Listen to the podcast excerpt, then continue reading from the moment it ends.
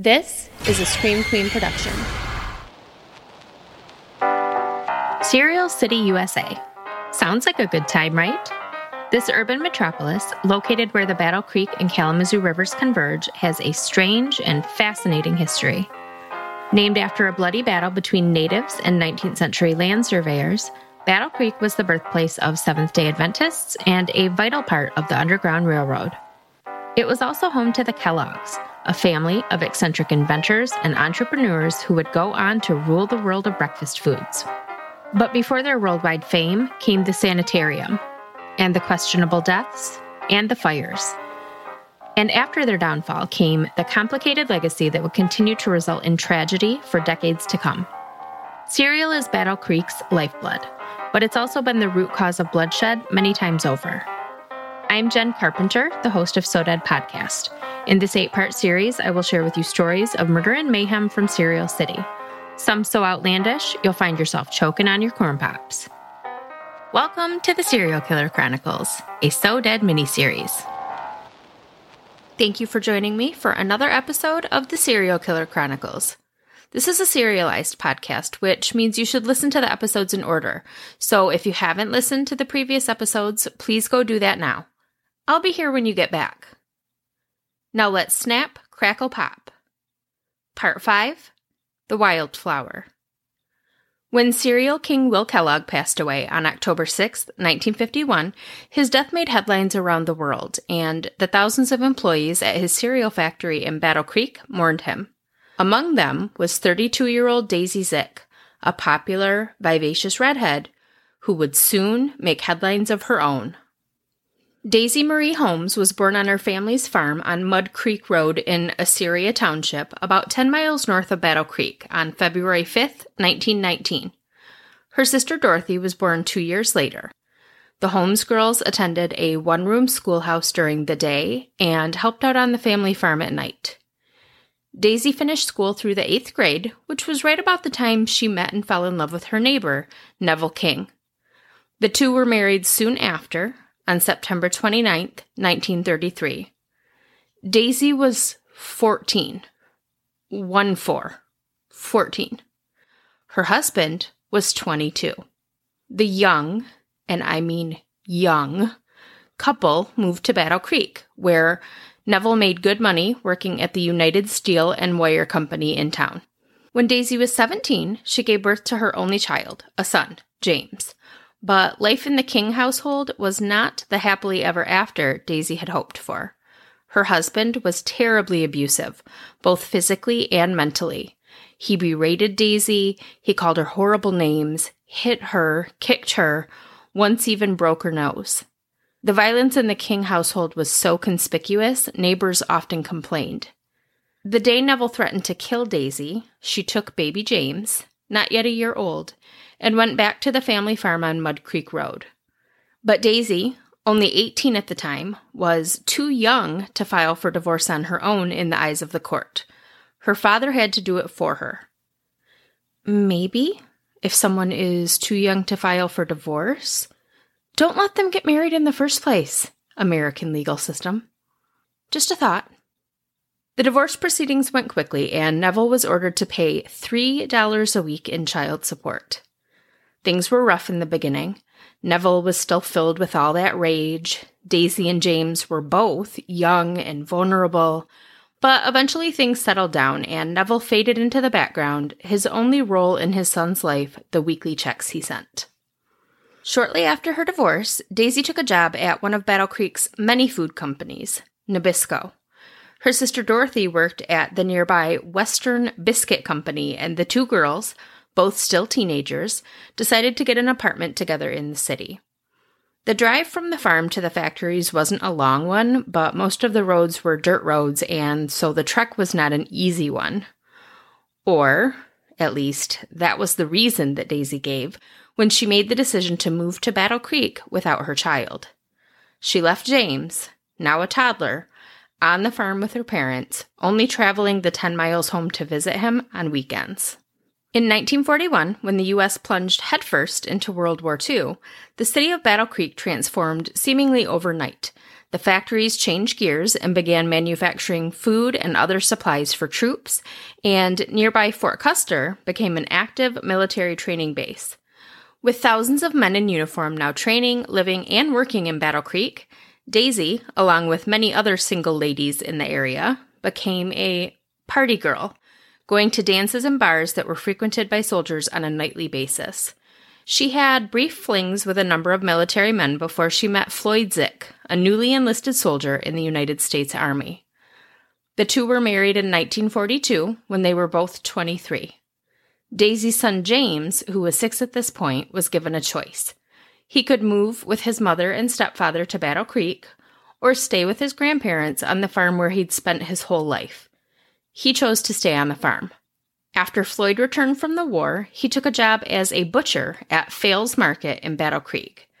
Daisy took a job working the night shift at the Kellogg Company. Daisy and Floyd Zick were an outgoing, fun loving couple. Floyd was a jokester who liked to make people laugh, and Daisy was known for her kind heart and big smile. But they were both known for other things too. Floyd was a heavy drinker, and Daisy had a wandering eye. Whether Daisy's infidelity was a result of her husband's alcoholism or vice versa remains to be seen, but as early as the 1950s, rumors began running rampant around town about Daisy and other men. Tuesday, January 14th, 1963, was a bitterly cold day in Emmett Township, a suburb of Battle Creek, where Daisy and Floyd Zick lived in a small, two bedroom brick ranch home on Jono Street. I don't know if I pronounced that right. It's spelled J O N O. I don't know if it's Jono, Jono, Juno. Not sure. I'm going to say Jono. There were six inches of snow on the ground, with forecasters predicting an additional couple inches by nightfall amid gusting winds. The temperature was right around zero, but was expected to drop as low as 17 below overnight. It's the kind of weather that literally takes your breath away that makes you not want to go outside unless absolutely necessary. And it's the reason that the events that unfolded in the Zick household that day went unnoticed by neighbors. Floyd Zick got up that morning, kissed his wife goodbye, and left for work about 7:45 a.m. Daisy was working the afternoon shift at Kellogg by this point, so she didn't leave until later in the day. Floyd called home at 9 a.m., like he did every day, to make sure that Daisy was awake and getting ready for work. She told him that she was just getting ready to hop in the bath, then go meet a friend for coffee before work. They said their goodbyes, and Floyd returned to the business of butchering giant slabs of meat for sale. Around 12:30 p.m., Floyd got a call at work from Daisy's friend and coworker Audrey Heminger. The two women were supposed to meet for coffee before their shift, but Daisy never showed. She was also late for work and hadn't called in, and now she wasn't answering the phone at home. Something was wrong. Floyd left work immediately to go check on his wife. During his four mile drive, he wondered if maybe her car had broken down due to the bitter cold. Sometimes really, really cold weather will zap the battery or do other strange things to vehicles, so it wasn't out of the question. About halfway home, Floyd spotted Daisy's white 1959 Pontiac Bonneville on the shoulder of Evanston Road, but there was no sign of Daisy. Worried she might have broken down and set off on foot for help, he decided to see if the car would start. Daisy's keys weren't in the ignition, so he used his own to turn the car on, and it started just fine. In his haste, Floyd failed to notice the blood smeared on both the interior and exterior of Daisy's car. Floyd got back into his own car and drove the last couple of miles home. When he arrived, he found the door to Daisy's side of the garage open, which immediately struck him as odd. Everything about the situation was odd. Daisy was a very conscientious person. She was punctual and kept an immaculate home. So for her to miss a coffee date and her shift at work, and then leave her car on the side of the road and the garage door open, Floyd had a sinking feeling that something awful had happened. That feeling only solidified as Floyd approached the house. There was a small breezeway between the garage and the house. The door to the breezeway was often left unlocked, but the door that led into the kitchen was always, always locked, even when Daisy was home. Floyd found the door to the kitchen not only unlocked, but slightly ajar. He called out for his wife, but he got no response. Once inside the home, Floyd began to panic. The kitchen rug was bunched up against the counter as if someone had been running and skidded into it. Daisy's half packed lunch was on the table, along with her work shoes. But if she'd never left for work, and she clearly hadn't, then how did her car wind up over on Evanston Road? Floyd headed for the master bedroom, hoping that Daisy had maybe fallen suddenly ill and gone back to bed. But she wasn't there. What he found instead was their white bedspread in disarray and splattered with blood. The contents of Daisy's purse had been dumped onto the floor, and her purse was sitting upright beside them. Her wallet was on the bed. Her $26 paycheck, which a $26 paycheck is a crime in itself, uh, that was still in her purse, but the $45 in cash that Floyd had given her to deposit in the bank that morning, that was missing. Floyd raced back toward the kitchen to call for help, but he noticed that the phone lines had been cut. Someone had definitely been in the house. But who? The living room appeared undisturbed, as did the bathroom. There was only one place left to check the spare bedroom. The first thing Floyd noticed when he opened the door was that the hi fi, for those of you not old enough to know what a hi fi is, it's basically an old record player that's built into a cabinet pretty much only see them in antique stores or at grandma's house these days. Um, but it, it's a big piece of furniture that was pushed out from the wall as if someone was maybe trying to hide behind it or perhaps push it toward the door as a barricade. And then Floyd saw the blood, smeared and splattered along the wall. He followed the trail of blood to the floor, where he saw Daisy's black and gold slippers sticking out from behind the bed. She was on her back, her legs bent into an unnatural position. Her hands were bound behind her, and she was so covered in blood that Floyd couldn't make out her features. But he knew it was her. When he reached out to touch her, she was cold, and he knew she was gone. Floyd ran to the basement where there was a second telephone. Instead of calling the police, he called Fales Market, where he worked. He told the assistant manager that Daisy had been shot and asked him to call the police. Now, this sounds like an odd detail, but in 1963 there was no 911, so Floyd likely didn't have the number to the police memorized and just kind of on autopilot in shock, he called the only number that he knew by heart or a number that he knew very well instead. At 1:15 p.m., Lowell McDonald, assistant manager of Fales Market, placed a call to the Michigan State Police Post in Battle Creek to report a murder at 100 Jono Street in Emmett Township's Wattles Park neighborhood. While Lowell McDonald was on the phone with police, Floyd Zick was on the phone with Daisy's friend Audrey, the one who had alerted him that something was wrong. As the shocking news that 43 year old Daisy Zick had been murdered spread throughout the Kellogg factory like wildfire, Floyd Zick sat quietly beside his wife's body for over 15 minutes, waiting for police to arrive. The Michigan State Police and the Calhoun County Sheriff's Office worked the case together. Detective Charlie Kahn from the state police and Under Sheriff Wayne Fitch from Calhoun County were assigned as the lead investigators. They determined that Daisy had not been shot like Floyd assumed, but stabbed 21 times and bludgeoned. The suspected murder weapon was a spoilage knife, identical to the ones used at the Kellogg factory to open boxes. Today we just call them box cutters. The knife was found in Daisy's sink, still spotted with blood. Investigators determined that sometime after 10 a.m., someone entered the Zick home through the breezeway door. Daisy then opened the interior door to allow the intruder inside, likely because she knew the person. The point of entry was corroborated by a statement one of Daisy's neighbors gave to police. Mrs. George DeFrance said that she'd gone out to get her mail a little after 10 a.m. and saw a man standing at the breezeway of the Zick home. He was jumping up and down, likely his body's way of fighting off the biting cold. He had dark hair, was of medium height, and was wearing a dark blue jacket. It was not uncommon for strange men to be spotted at the Zick home after Floyd had left for work, so Mrs. DeFrance thought nothing of it.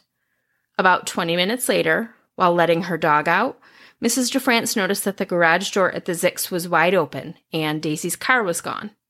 This did strike her as odd, but not odd enough to alert authorities. Officials surmised that Daisy was in her bedroom getting ready for work when she heard a knock at the door and unwittingly let a murderer into her home. Some sort of confrontation occurred in the kitchen, and when Daisy tried to run, she was struck from behind with a blunt object. Dazed, she went for the phone, but her attacker severed the phone cord, likely with the same blade that was used to kill her moments later. She fled to her bedroom, and her attacker followed. He used the sash from Daisy's robe to bind her hands behind her back, and he stabbed her in the bedroom at least one time, which was why there was blood splattered on the bedspread. Daisy somehow escaped and ran to the spare bedroom. She pulled the hi fi from the wall in an attempt to either hide behind it or push it up against the door so that her attacker couldn't get in. But she wasn't able to get away. She fought, though. Hard. She had a number of defensive wounds to her arms, broken ribs, and several of her immaculate fingernails were torn and ripped. In the end, it wasn't enough. After Daisy was dead, her killer rifled through her purse, either as an afterthought or in an attempt to make the murder look like a robbery gone wrong. They took her keys and what little cash she had, then fled in her car before ditching it a couple miles away.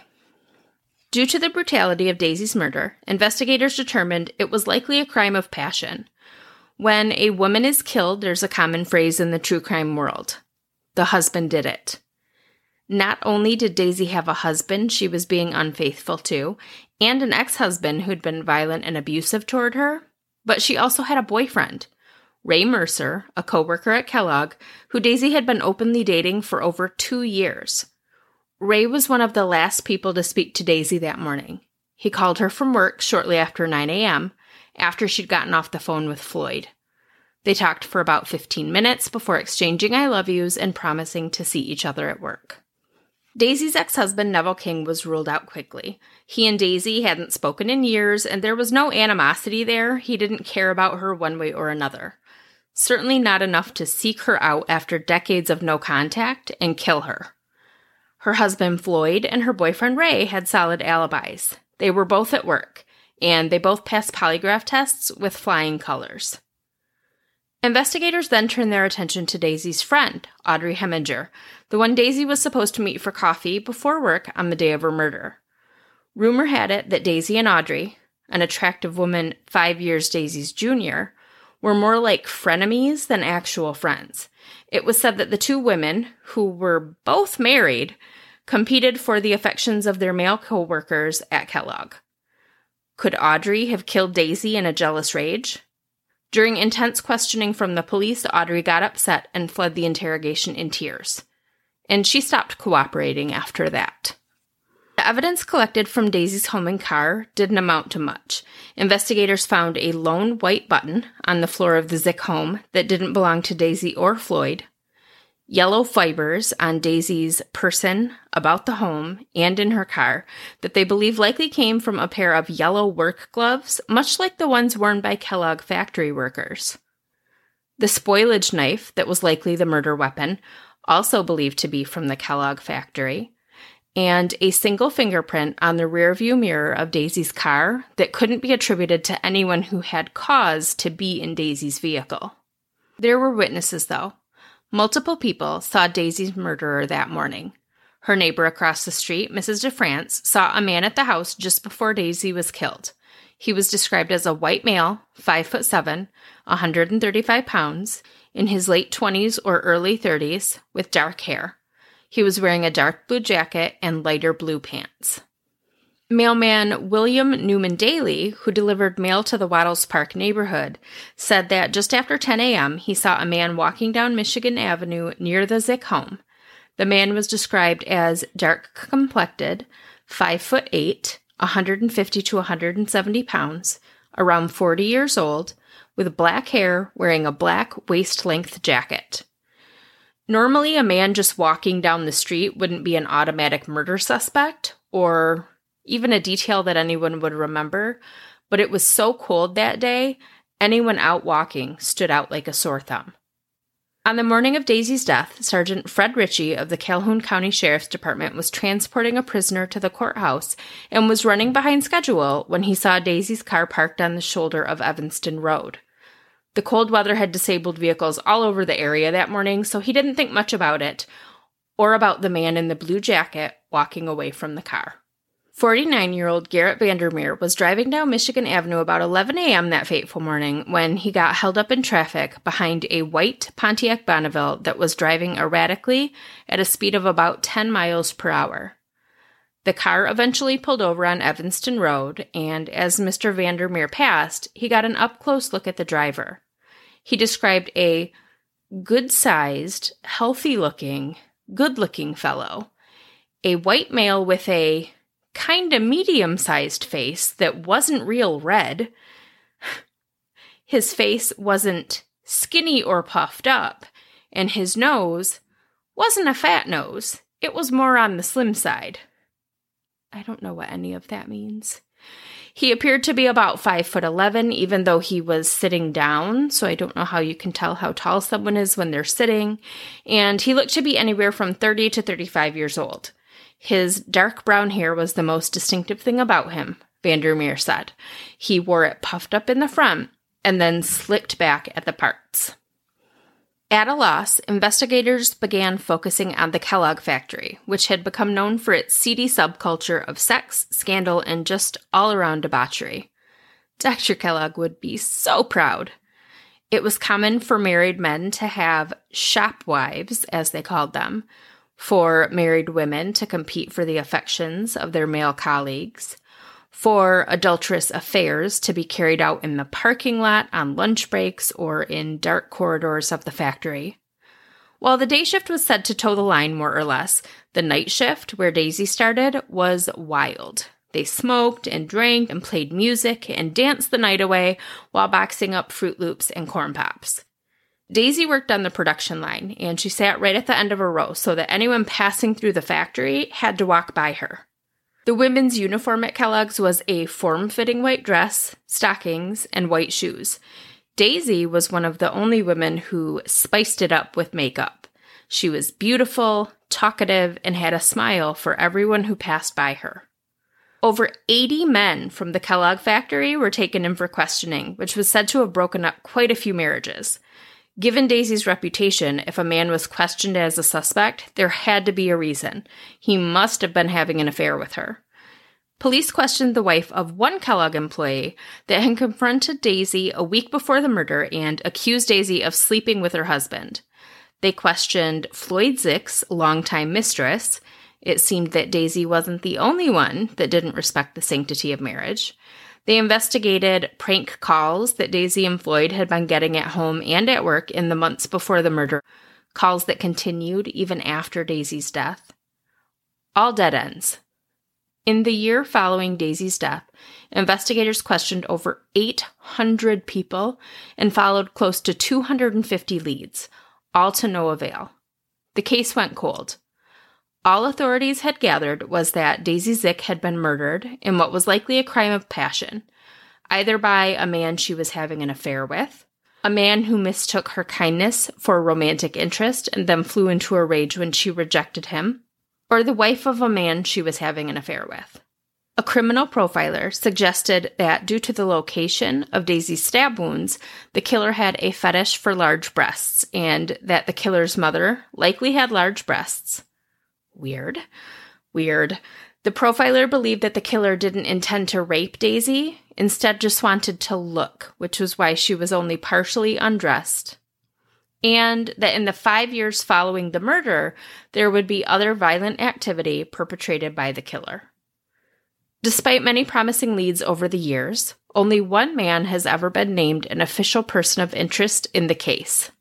On January 10, 1967, nearly four years after Daisy's murder, a man by the name of Virgil Pugh contacted police following an incident he witnessed at a Battle Creek bar. Pugh saw a man threaten a woman who refused to dance with him. The man told the woman that he would do to her what had been done to Daisy Zick. That man was William Newman Daly, the Zick's mailman. Daly had been questioned the day of the murder, not so much as a suspect, but as a potential witness. He claimed to have seen a man walking down Michigan Avenue around the time of the murder and gave a description different from the other witnesses who'd seen Daisy's killer. So everyone else's descriptions kind of were the same. Uh, similar description of the man, similar description of what he was wearing. Only William Daly's was different from everyone else's. He'd also told police that when he passed the Zick home on his route that day, a little after 11 a.m., the garage door was closed. That contradicted not only other witness statements, but the known timeline of events based on the evidence. When police called him back in for questioning, 42 year old Daly muddied the waters even further.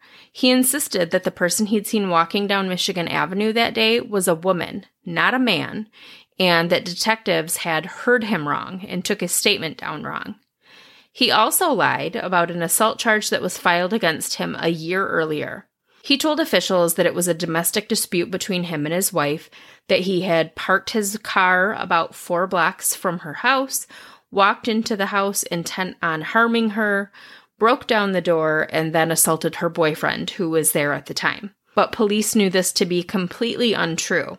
He'd actually been arrested for going to the home of his daughter in law, who he was obsessed with, and assaulting her. These discrepancies, along with Daly's cagey behavior, bumped him right to the top of the suspect list. Detectives also took note of the fact that Daly had a hairstyle similar to that described by other witnesses in the Zick case. During questioning, Daly told detectives he was getting ready to move to Florida, supposedly for work, but he said that he would be back in Michigan soon and he'd be happy to take a polygraph then. He walked out of the police department that day, quickly left the state, and never returned. And without solid evidence, authorities couldn't just go get him and make him return to Michigan for a polygraph test and further questioning. So they had to turn to the people who knew Daly for answers instead. They first questioned Susan Denny, the daughter in law involved in the assault. She'd been married to William Daly's son, James, when she was very young, from 1962 to 1966. The couple split largely because of the elder Mr. Daly's behavior. Susan and James were living with William Daly and his wife, Virginia, at the time of Daisy's murder. She recalled that her father in law was behaving oddly that day. He told her that he'd seen a man walking down Michigan Avenue around the time of the murder, but that he hadn't shared that information with the police. This contradicts his later claim when he told police that it was a woman, he told them it was a woman, they got it wrong. If they got it wrong, why did his daughter in law also have it wrong? So now it's multiple people saying that he claimed it was a man, and he's insisting at this point that it was a woman. So that's just a little strange. It's also strange because he did give that information to the police, and there was no reason for him to tell his family that he hadn't. Just like there was no reason for him to hide from them that he'd been questioned by police the day of the murder. But he did. He later told Susan on more than one occasion that he had taken multiple polygraph tests in relation to Daisy's death. In reality, police had questioned him as a witness on day one and then completely forgotten about him until the tip they received years later. These seemingly unnecessary lies weren't the worst thing, though. William Daly began making inappropriate advances toward his son's young wife, and he told her all the time that he knew who killed Daisy Zick. But Susan was not interested. At all. She was so uninterested, in fact, that she divorced her husband to get away from her creepy father in law. In the 1966 incident, Daly broke down the door of Susan's home, where she lived with her new husband and their newborn baby, and began to choke her. During the attack, he called her his wife and insisted that her baby was his child. So, an absolutely insane reaction to being rejected by a woman he was romantically interested in. Kind of like threatening to kill a woman for refusing to dance with you. Or maybe stabbing a woman on your mail route over 20 times for rejecting your advances. Police talked to Beverly Iden, a coworker of William Daly's at the U.S. Postal Service. She too said that Daly's behavior in the days after the murder was rather odd and revealed that he had a dark blue jacket similar to the one described by witnesses, but that after the murder, he stopped wearing it. Multiple witnesses claimed that Daly had bragged about how he used to watch Daisy Zick sunbathe topless in her backyard, something that the neighborhood boys also enjoyed watching her do. When investigators questioned Daly's ex wife, Virginia, they became even more convinced that he was their guy. By this point, they had the opinion of that criminal profiler on record, so they asked Virginia about William's mother. She said that the woman was a petite, attractive redhead with a nice figure who was well endowed, and that William and his mother never got along. Is it possible that William Daly, who interacted with Daisy Zick almost every day, given that he was her mailman, had become obsessed with the petite, well endowed redhead that resembled his mother? that he'd mistaken her flirtatious nature for sexual advances, that he'd seen her sunbathing topless and seen other men coming and going from the house when Floyd Zick wasn't home, and finally decided to shoot his shot on that frigid January morning.